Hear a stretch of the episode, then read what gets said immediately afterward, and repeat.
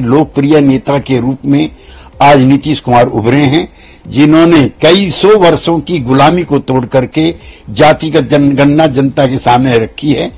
आज साबित हो गया कि वो 63 परसेंट है।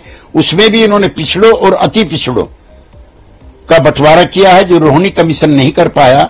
हम आज के दिन नीतीश कुमार को सैल्यूट करते हैं और चाहते हैं कि पूरे देश में घूम घूम करके वो जनता को आंदोलित करें।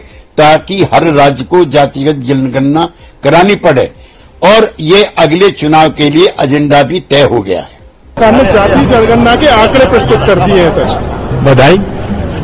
आपको क्या लगता है मध्य प्रदेश अन्य राज्यों में चुनाव भी है कुछ राज्यों में कांग्रेस की सरकार हुई तो वहाँ पर भी क्या होने चाहिए आंकड़े तो हम तो हमेशा से इसके पक्षधर रहे हैं। लगभग डाटा आंकड़ा तो सबको पता है। हाँ कुछ जब आएगा तो पिछड़ा का, या पिछड़ा का डिटेल एरिया वाइज तब पता चलेगा कि गणना का सच्चाई क्या है। तो बिहार के लिए ऐतिहासिक दिवस और समय है कि आज के तारीख में जातीय जनगणना का आंकड़ा बिहार सरकार ने प्रस्तुत करने का काम किया है। माननीय नीतीश कुमार जी जो कहते हैं, सो करते हैं।